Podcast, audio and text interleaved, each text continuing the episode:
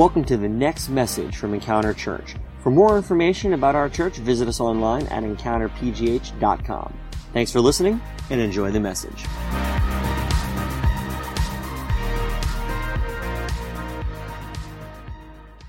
It's really good to be here.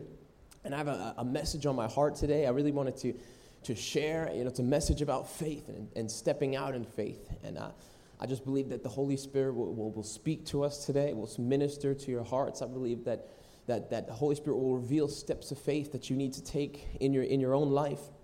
And I'm just coming off of the, the mission field, actually. About a week and a half uh, ago, I was in Tanzania in Africa, and I was in the, a little city called Arusha, where we, uh, to give you a background on what we also do aside from the church world we're a part of a, a mission me and my wife victoria are part of a, a, missionary organization. It's called sos adventure. Some of you have heard of it. Some of you have not. But basically we're a ministry that takes the gospel of jesus to places uh, around the world that have not heard the gospel of jesus. We take it to the unreached people groups that have not heard the gospel. You know in, in the bible jesus says make disciples of all nations and baptize them in the name of the father the son the holy spirit. That's basically the pillar of our ministry. That's what we're doing in Africa and, and South Asia. Uh, we have the opportunity to preach to the people that have not heard about Jesus. That's, that's what we're doing. And we were doing that last month and uh, had the opportunity to be in Arusha, Tanzania. We had a, what we call a Signs and Wonders Festival where we put up a giant stage and basically have a Jesus party in the middle of a field, and thousands of people come and we preached the gospel of Jesus to them, and thousands came, thousands gave their lives to Jesus, thousands were baptized in the Holy Spirit. We had hundreds of people being healed of blindness, deafness, crippled people walking. Uh, just we left the Holy Spirit left an incredible impact in the city. But uh, one, one in particular story that I that I, I was meditating on a while after is really really hit me was uh, we have a little station to the right of our stage, um, or the left of our stage, where we want to be able to test the authenticity of our healings. You know, we believe that Jesus heals the sick and he opens the eyes of the blind and, and, and, and all of those things. But when we are going to bring someone onto the stage, you know, to share that, and it increases faith when people can see this person came in and they were deaf, but now they can hear. We can test it on the stage in front of the crowd, and it kind of elevates the faith. But we want to make sure that we're bringing authentic healings onto the stage. We don't want to fudge anything or make anything up because that's not biblical. So we want to be able to test it. We have a little testing station on there to, to test what we call like the big five miracles, just things you can see. You know, the, if they're blind and now they can see. It's something that's easy to test on a stage in front of thousands of people. We have a, a little testing area and then we bring them over to this area and they, you know, they tell us what they couldn't do before and what they can do now and i was walking around the festival field one night and uh, i happened to just wander over to that little section just seeing what was going on and checking up on some things and uh, someone just runs over and hands me an iphone and says take a picture of, the, of these two and it's a, a little girl and, a, and an old african mama who's, who's sitting next to each other and, and i'm like you know, wondering what happened, what took place, you know. I'm assuming something awesome took place. I just I'm wondering because the little girl's maybe eight or nine years old, you know, and a, an older woman from, from Tanzania. And they told me that this woman was blind in, in her eyes. She couldn't see anything. And this little girl prayed for her in the name of Jesus. And then she was able to see. And this story just, you know, it's amazing to hear things like that. It's amazing to hear that, that Jesus can, can heal the, the blind, that Jesus can work miracles. But what I found even more striking was that this was just an eight or nine year old girl who stepped out in faith and Jesus moved through her hands. You know, that's an amazing thing. It doesn't really matter who you are or, or, or how old you are, how experienced are you, in, in how long have you been a Christian, how well do you know the Bible. It's not about any of those things because this little girl, I'm sure, doesn't have the deepest of doctrine and the deepest of theology, and she hasn't been to Bible school. She's barely through elementary school, and she's laying hands on the sick, and they're being healed. And, I, and I'm amazed by this. But at the same time, this type of story also can, it can shake your faith a little bit in a, in a, in a negative way, too, to where you start thinking, man, like, does this little girl have more faith than I do as an adult? You know, I went to Bible school. I'm, I'm 27 years old. I've been following Jesus for six, seven years now. I, eh, who, who is, why would God use this little girl? He should be using me. We think these things sometimes, we hear awesome stories of faith. You know, when we hear someone stepped out in faith and it worked for them, sometimes we can almost feel jealous. we can almost start to feel like, ah, oh, God is on their life. There is a power on their life. You know, why do they have more faith than me? I barely have faith for my own relationships. I barely have faith for my own household, you know, for my own marriage. I don't have faith that God is going to heal my body. But this little girl has faith to heal the, the blind. You know, what is wrong with my faith? And this, these types of things can go far in our minds if we let them, so far that we start to think things that are not even really theological. We know that they're not true. We don't want to say them out loud, but we start to think things like, does God love that, that person more than he loves me? And we know that foundationally in the Bible and all that we, we know the truth that that's not true. But we start to think, the enemy gets on in our minds, we start to think, does God care about them more than he cares about me? He does miracles for them, but I don't get to see this in my own life. He does special things for them, and I don't get to see this in my own life. I'm still stuck in the same spot, but He puts favor and grace on this person's life. We start to think, why, you know, does God care about them more? Does He, does he want to use them more for some reason? Am I not worthy? Am I too dirty? You know, and the Bible answers these types of things. Today I wanted to read out of Genesis chapter 11, uh, verse 31 to 32. And before I read this one, I just want to give you a little bit of the, the biblical background on what's happening here. For those who aren't familiar with the story of Abraham, we call him the, the father of many nations. And basically, that's a fancy way of saying that Abraham's responded to the call of God, you know, to, to, to bear a promised son. And the son's name would be Isaac. And through, the Bible says, through his seed, that he would bless all nations on earth. And you know, basically what that means is that through the promised son Isaac, and then again another generation, and then down another generation, down another generation, actually his bloodline goes all the way to Jesus Christ himself in the flesh. And we can see that through Jesus now we are in Arusha, Tanzania, we are in Africa, and these places preaching the name of Jesus, and they are receiving the blessing of Abraham. When we preach the gospel to the unreached people, we preach the gospel places that have not heard of Jesus, and we preach to the lost, they are actually receiving the blessing of Abraham. So, what's written in Genesis 12 when it says Abraham will be the father of many nations, and that through his seed many nations will be blessed, that's what that means. When a, when a people group receives the gospel of Jesus, they receive that blessing of Abraham's seed. So, it's a fancy way of saying that's the, what we mean when we say that Abraham was the father of many nations. But there was a story that really intrigued me when I was reading Genesis 11, which comes just before Abraham becomes the father of many nations. And actually, before Abram stepped out in faith and was called to do what he did, his whole family was actually on the way to the land of Canaan. And now let me read through the scripture here. Terah took Abram, his son, and Lot, the son of Haran, his grandson, and Sarai, his daughter in law, his son Abram's wife, and they went forth together from Ur of the Chaldeans to go into the land of Canaan. But when they came to Haran, they settled there. The days of Haran were 205 years, and and Terah died in Haran. I always like to call this personally the most disappointing verse in the Bible. That seems, you know, a little depressing, and I promise that the message gets more positive and better. But I like to call Genesis 11, 31 to 32 one of the most disappointing chapters in the Bible because let me explain to you what, what the land of Canaan is is what we maybe people you don't go to church often, you don't read the Bible often, but we've all kind of heard this in America, the promised land. We even use that as, you know, metaphors to, you know, Buffalo Wild Wings, it's the promised land. So, but we know what that, that's saying the promised land was actually the land of Canaan was the promised land.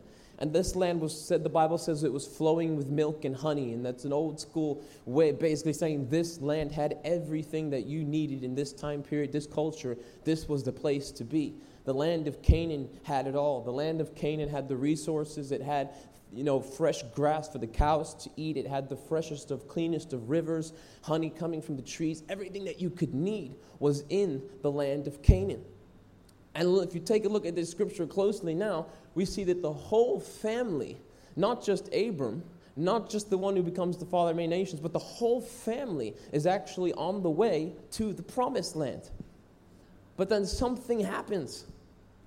It says, But when they came to Haran, not the promised land, I don't know what's in Haran, but it says they settled there. For whatever reason, Terah settles in Haran, which is not the promised land. He settles just short of where God has promised that there will be victory. God has promised that there will be prosperity, a land that he has no idea, but he's on, the, on his way there. We don't know why they're on their way there. We don't get much of this story from Genesis 11 here, but what we do get is that the whole family is on the way to the promised land. The whole family is onto the, onto the way to the land that is flowing with milk and honey, and all of a sudden they stop they settled there. And look what happens in the next verse. The days of Terah were 205 years, and Terah died in Haran. Terah died in Haran. You know, I, I can't help but think how many, how many of our dreams die in Haran. How many of the things that God promises will come upon our lives and things and victories that He has put in our, our hearts and dreams and visions He has given us, callings He has given us, how many of them die in Haran? Just short of the promised land, just short of where Jesus wants you to be, you settle, you get stuck, and you stop. But we know in Genesis 12, chapter 4, when Abraham is called now to pick up where the family left off, look what happens here. So Abram went as the Lord had told him, and Lot went with him. Abram was 75 years old when he departed from Haran. I, I bold and highlighted those words, so Abram went for a reason. These three words are so holy. So Abram went. Do you know, the, the course of human history changed because of those three words. Because of those three words, we can now preach Jesus in Africa, we can preach it in India, we can preach it in Pittsburgh, and the eyes of the blind can open, and the legs of the crippled can walk, and we know that the dead can raise, and all of the things that Jesus did can happen, all because lives can be changed, addictions can be broken, depression can be lifted, the gospel can be received by people in faith, all of these because of these three words right here. So Abram went became the father of many nations, the carrier of the promise. And all he had to do was, All right, God, whatever you want me to do, let's go. I'm ready. I'll go with you. I don't know what's in the land of Canaan. I don't know what it is. I don't know what it looks like, but I trust you and I'm going. I'm moving forward. You know, going back to that story with the, with the, the little girl and the, and, the, and the African woman, when you think about little kids, they don't really think about what they're doing before they do it. And in regular life, that can be messy. Kids don't think before they act. But in faith, there's something really beautiful about that. They don't think before they act. They just hear, you know, that little girl, you think that she was thinking the thoughts that we think. You know, what, what happens if I pray for this woman and nothing happens? What happens if I put my hands on her eyes and we're both left disappointed? What if I don't have the faith to do it? What if Jesus doesn't want to use me because of the sin I did yesterday? I told a lie. Uh, you know, I'm guilty today. Maybe I can't, can't do this miracle like Jesus. But she just believed what was written in the Bible, what her dad had taught her. She just believed in what she had heard, and then she went for it. She just went for it, stepped out in faith. She's not thinking of all of these things like we sometimes think about them. Sometimes we think our way out of the promised land. Sometimes we think our way out of the miracle because we don't just believe the word that Jesus is speaking to us. We don't just believe in the word of God and then step out of the boat onto the water. We don't want to believe that we can walk on water with Jesus. We don't want to believe that we can do the things that Jesus did, or we don't want to believe that God wants the best for us. He wants to bless us. He wants to give you the breakthrough you've been praying for. But we don't really believe in the Word of God so much that we will blindly obey the Word of God like this little girl did, like Abraham did. Abram didn't know what was in the future, what would lie ahead of him. He didn't really know all the journey would take, how hard the journey would be. He didn't really know all of the obstacles that were in front of him. But so Abram went anyway. He went anyway. And I think that's such a beautiful thing to blindly obey the word of God, to blindly obey whatever it is. You know, maybe you're here today and you feel like you've had a dream to start a business, but you feel like this it's a silly concept. No one will believe in this, you know. I believe it's from God, but I don't know. I don't have the resources, the skills. I don't have what it takes to, to do this. You know, I, I can't do it, you know and we're stopping just short of the promised land. Maybe today, you know, you've been trying to have a, a baby and you, you know, you're thinking it's not going to work. This isn't going to, you know, something is wrong. It's not working, but, but go for it. You know, God is saying, go for it. Go for it. What, what can go wrong?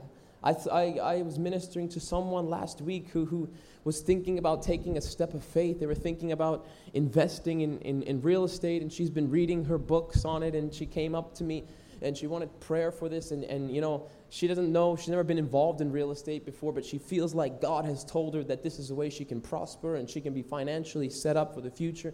And so she's been studying it hard, but there's times where she's been feeling like, kind of feeling like an idiot, like, you know, what if I invest money into something and it doesn't work? What if I look stupid?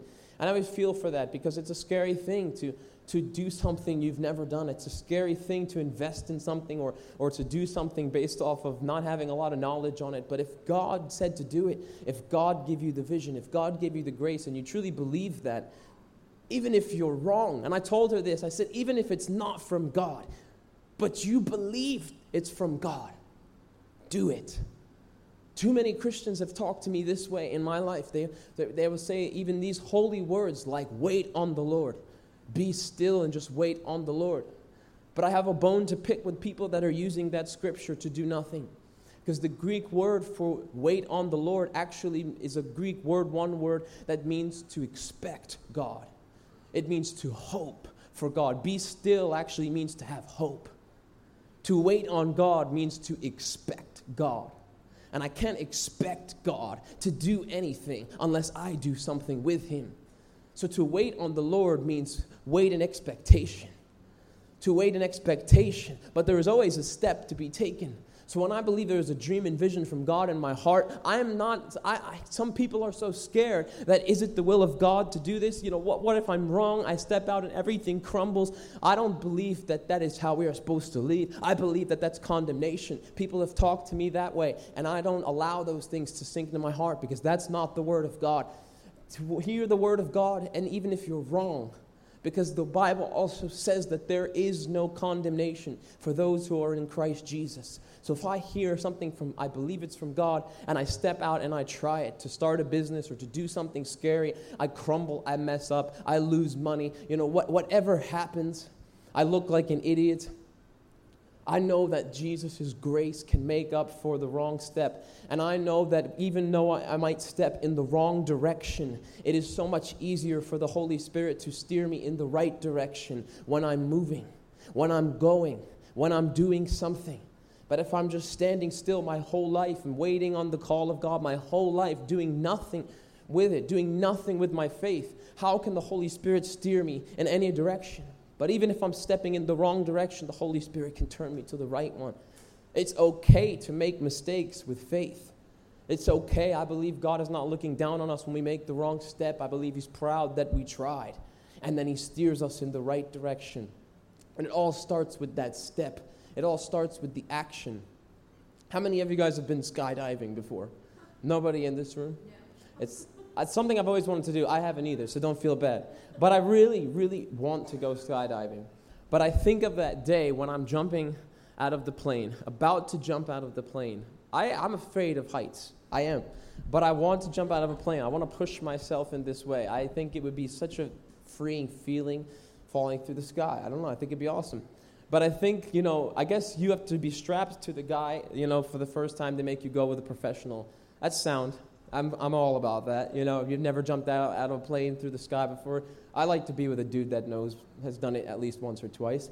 That's cool. But they strap you there, and I can picture this when it happens. I'm going to be just asking every second, you know, is everything good? Are we good back there? Is this good? Are we good? Is, if I pull this thing, this is going to do. And, you know, him just kind of telling me, I'm going to pull it. I'm going to do everything. You don't have to worry about it. You're just going to, you know, this is going to work, though. You've done this before. Is the plane always rocking this much? You know, what, what's going to happen when we jump out? You know, do you know when to pull it out? Have you, how many times have you done this? What's your track record? Have you seen anyone fail? You know, there's going to be a lot of questions based out of fear but I can tell you one thing that's going to have to take place at some point in this journey. I'm going to have to jump out of the plane. Or else I didn't, I didn't really go skydiving. I just went sky riding. And that's just called riding in an airplane. How many of you guys have ever ridden in an airplane before? See, the numbers go way up there because one of those things is extraordinarily ordinary but one of those things is vastly extraordinary. And to do the extraordinary takes a little bit more faith. To do the extraordinary takes a step that actually scares you a little bit more. Some of you are thinking, I get pretty scared when I'm flying in an airplane. That is a step of faith for me. But to jump out of a plane, that takes a little bit more faith, I think we would all agree, than just riding in the airplane. But to jump out of it in the midair takes an extraordinary step. You know, and I, I truly believe this that I, I want to pump this into you today. If I can get this through to you, is that Encounter Church, we don't want to be sky riders, we want to be skydivers. We want to be risk takers. We want to be those who go for it, those who push the boundaries, those who try. Even though it's scary, we jump because we don't want to be skyriders. We don't want to just be a passenger on the airplane of life, just riding through it. We want to be the ones that jump and take the adventure because I truly believe this today. I truly believe, I don't want to just sound like I'm an adventurist and, a, and an excursion artist. You know, I, I don't want to sound like that's, that's what it is because I'm a missionary. I come here and, I, and, and I'm just, my life is an excursion and an adventure and everything is exciting about this. No, I truly believe this today. It's not about being a missionary, whether you're a pastor, a plumber or an electrician, life with Jesus Christ should be exciting and it should be an adventure and it should be something you want to wake up in the morning and do, not something that you have to check off your list. It should be something that you want to do, something that you are pumped and filled with joy because you get to do it. It's not just because I go to the ends of the earth. I wake up and I've had moments here in this city, in Pittsburgh, where people have wept, people have received the Holy Spirit in front of me, people have received healing, received Jesus and new life every day right here in this city. And that to me is an adventure. If I can lead someone to the Lord in my city, disciple someone, oh, you know, open the Bible with someone who's from Iran, and to sit over, over a coffee with someone that's from India, has been worshiping 300 million different gods, and get to tell him about the God that can change his life, that to me is exciting. And I didn't even leave the proximity of my house to do it. That is an adventure. And it all starts with just going for it. Just share your faith with this person. Lay your hands upon this person. Start that business that you've always wanted. Go ahead, you know, push for, for, for that adoption, even though it's expensive. The process is lengthy. I don't know what your step of faith might be. And it's, and it's always going to be scary because without risk, there is no faith. There's always a little bit of risk. There's a lot of risk in jumping out of a plane. We don't have to, you know, we don't have to say what it is. There's a lot of risk. But you know, it takes faith to experience the extraordinary. Faith is more than just something that you're feeling in the, in the, in the pit of your stomach. You know, a lot of people, you know, in, especially in the secular world, we, we, we still use the word faith. But we really don't, don't know what we're putting faith in. Faith is just something when you feel like you can accomplish the goal, then you do it. You feel like you're capable of it, then you do it. To me, that's not faith. To me, that's just doing what you think you can do. Good for you. But that's not really faith. Faith is actually doing it when you feel like you can't. Faith is doing it when you don't feel it. And you can feel faith in your heart. I feel faith for some things more than other things. I do feel faith.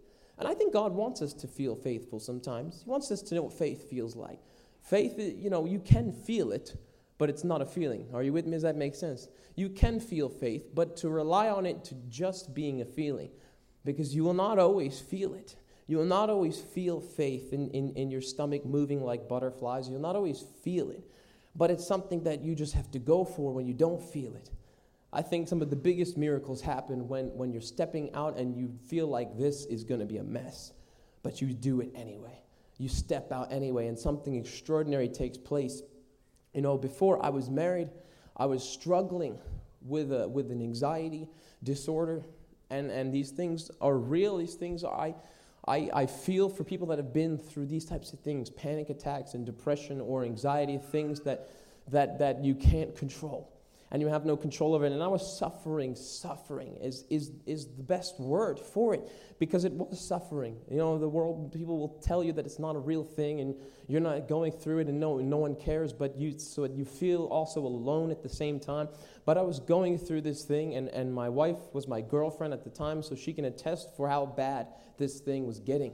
Every day it was panic attack after panic attack. And then in between that, it was worrying about the next panic attack. It was worrying about the next state of anxiety. It was all day long. So now I'm living my life shaking and trembling you know, all day long. And I'm sick and to the point of feeling it in my body. And I'm scared to leave the house. I'm scared to go anywhere. I'm scared to, to do all of these things. And the time came where I wanted to ask Victoria to marry me. And I wanted to, to, this, to start my life with her.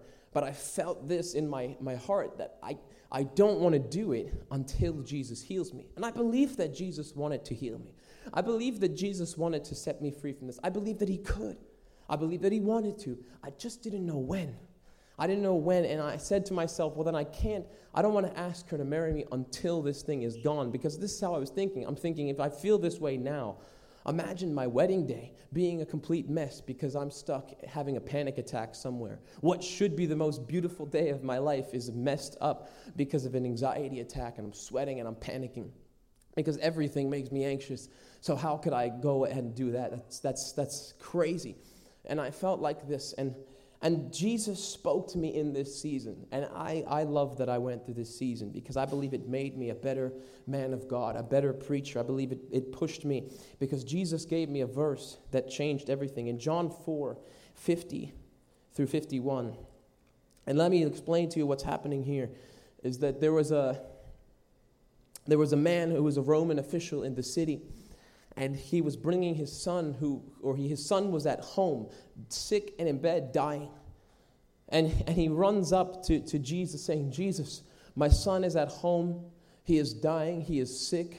You know jesus i need you to come and lay your hands upon him. I have heard the work that you've been doing in jerusalem. I've heard about the miracles that happen by the power of your hands. And, and i need you to come and lay hands upon my boy because he's at home and he's going to die soon and Jesus says something in return that, that changed my life in chapter 4, verse 50. We're starting in 48. So it says, So Jesus said to him, Unless you see signs and wonders, you will not believe. The official said to him, Sir, come down before my child dies. He invites him to, to his house. And Jesus responds like this Jesus said to him, Go, your son will live. The man believed the word that Jesus spoke to him and went on his way. As he was going down, his servants met him. They met him in the middle before he even arrives back to his house. As he's going back to his house, to his sick and dying child, after this meeting with Jesus, his servants meet him halfway and told him that his son was recovering. And let me tell you why this, this verse changed my life. Because now think about it. Put yourself in this, this, this Roman soldier's shoes. His child is at home dying. His boy, his, his everything is in a bed dying. And here's the one that has the, the power to do something about it, has the power to change the circumstance. He knows that Jesus can heal him, he knows that Jesus can change the future of his son. And now Jesus is standing here before him saying, Just turn around and go back home your son will be okay. Try to put yourself in that man's shoes. I'm thinking, I'm grabbing Jesus by the wrist, saying, No, that's not good enough. You need to come. My son is going to die. I can't take any chances. I can't just take your word for it. Just come. Come with me and lay hands on him, and then I know. And there would be some faith in that, right? But look how much faith he has. Jesus says, Go. And this is the verse right here. There's one sentence here that changed everything for me. The man believed the word that Jesus spoke to him and went on his way. He believed what was the word of God. And here, what's written in here is no different than what Jesus was speaking. It's the word of God written on pages, the word of God. And I got it into my spirit. If I believe the word of God, but I can't just believe the word of God. What, look at what happens after. He believed the word that Jesus spoke to him, and then he went on his way. And the Holy Spirit said to me this I knew then it was time. I could ask my girlfriend to marry me, even though I don't feel better yet, even though I don't feel healed yet, even though I'm still struggling with these panic attacks, this anxiety, and this disorder, I'm going to do it anyway. And as I, I, I did it, I asked her to marry me, and it was beautiful. And I continued to live, and we lived, you know, as throughout our engaged life, and we're planning our wedding. All of these things I dreaded would be a nightmare. I'm starting to see, wow, wait a minute. I'm not having anxiety anymore. I haven't had a panic attack in a while. As I was walking, as I was going on my way, just like the Roman soldier, as I was going on my way, believing the word that Jesus spoke. I declared this scripture over my life so many times, but it never got old because there was such power in it. I will believe the word that you spoke, Jesus, and then I will go on my way. I will keep going on my way. I will keep moving. And I kept declaring that by the wounds of Jesus, I have been healed. I know I'm feeling, ah, I feel a little off today. Something's wrong today. But instead of meditating on this right right now, I will look to Jesus and I will keep moving and I will keep moving. Sometimes I'm limping, sometimes it's hurting, but I'm moving. And as I continue to move in faith, today I am set free from those things. I have been set free from what felt like had no end to it but I've been set free. And I haven't had a panic attack since that, that year. I have been moving forward in faith, believing that the enemy can't hold me. If what was done on the cross held any relevance in my life, if it held any power at all, and I believe what was done on that cross, then I know that anxiety, depression, isolation, and whatever it is, cannot hold me. It does not have the power, it does not have the authority. But Jesus took the nails through his hands and said, It is finished. And he left all of those things, not only my sin, but he left my anxiety, my depression, my panic attacks. He left, he left blindness and crippledness, every handicap. He left every depression, every demon power. He left nailed to that cross. So why shall I go through life with my head down, defeated by something that has already been defeated? And I moved on my way. I walked when I didn't feel it. But a lot of times we get stuck. I could have made a different choice and I could have stayed there and stayed there with my head down, not married my girlfriend. I could have allowed this thing to dictate my entire future. But I didn't. I believed the word that Jesus spoke. We can stand to our feet. And uh, Dane, if you wanted to come up, we'll close now. I believe today that there are steps of faith in every one of your lives right now. It might not be the same. Mine is very specific. This is a specific step of faith. You might not be dating someone ready to marry that, you know, that's a very specific step I had to take, but the Holy Spirit revealed to me a very specific step, and I listened to him. As hard as it was, as uncomfortable as it was, the fruit is there now, and I've only benefited. I can promise you today, and I'm praying today that the Holy Spirit would right now start to minister to you. Right now, will start to speak to you. Let's close our eyes right now and start to focus on Jesus now. Let's not let's not think just yet. We're, we're coming to a close. I haven't preached very long. We're just, let's, let's give the Holy Spirit an opportunity right here to minister to us now because the Holy Spirit can minister much more powerfully than I can. The Holy Spirit can, can do things in your life and in your heart right now that I can't do with a microphone in my hands. But Jesus right now wants to show you a step of faith, something that, that you know you have to do it. It's scary, it's frightening, you're thinking, I don't have what it takes to do it. I don't have the faith to do it. But Jesus says, Yes, you do. And I want the Holy Spirit start to, to, to reveal those steps to you right now. What is the step of faith that you need to take to receive your breakthrough, to receive your miracle, to receive what it is you've been waiting for? Thanks for listening to this week's podcast. If you call Encounter Church home, or if you'd like to partner with us to support the work that God is doing here, you can take advantage of our online giving option. Just go to encountergiving.com. Also, stay up to date with us throughout the week by following us on Facebook, Twitter, and Instagram at EncounterPGH. Thanks for listening, and we'll see you next week.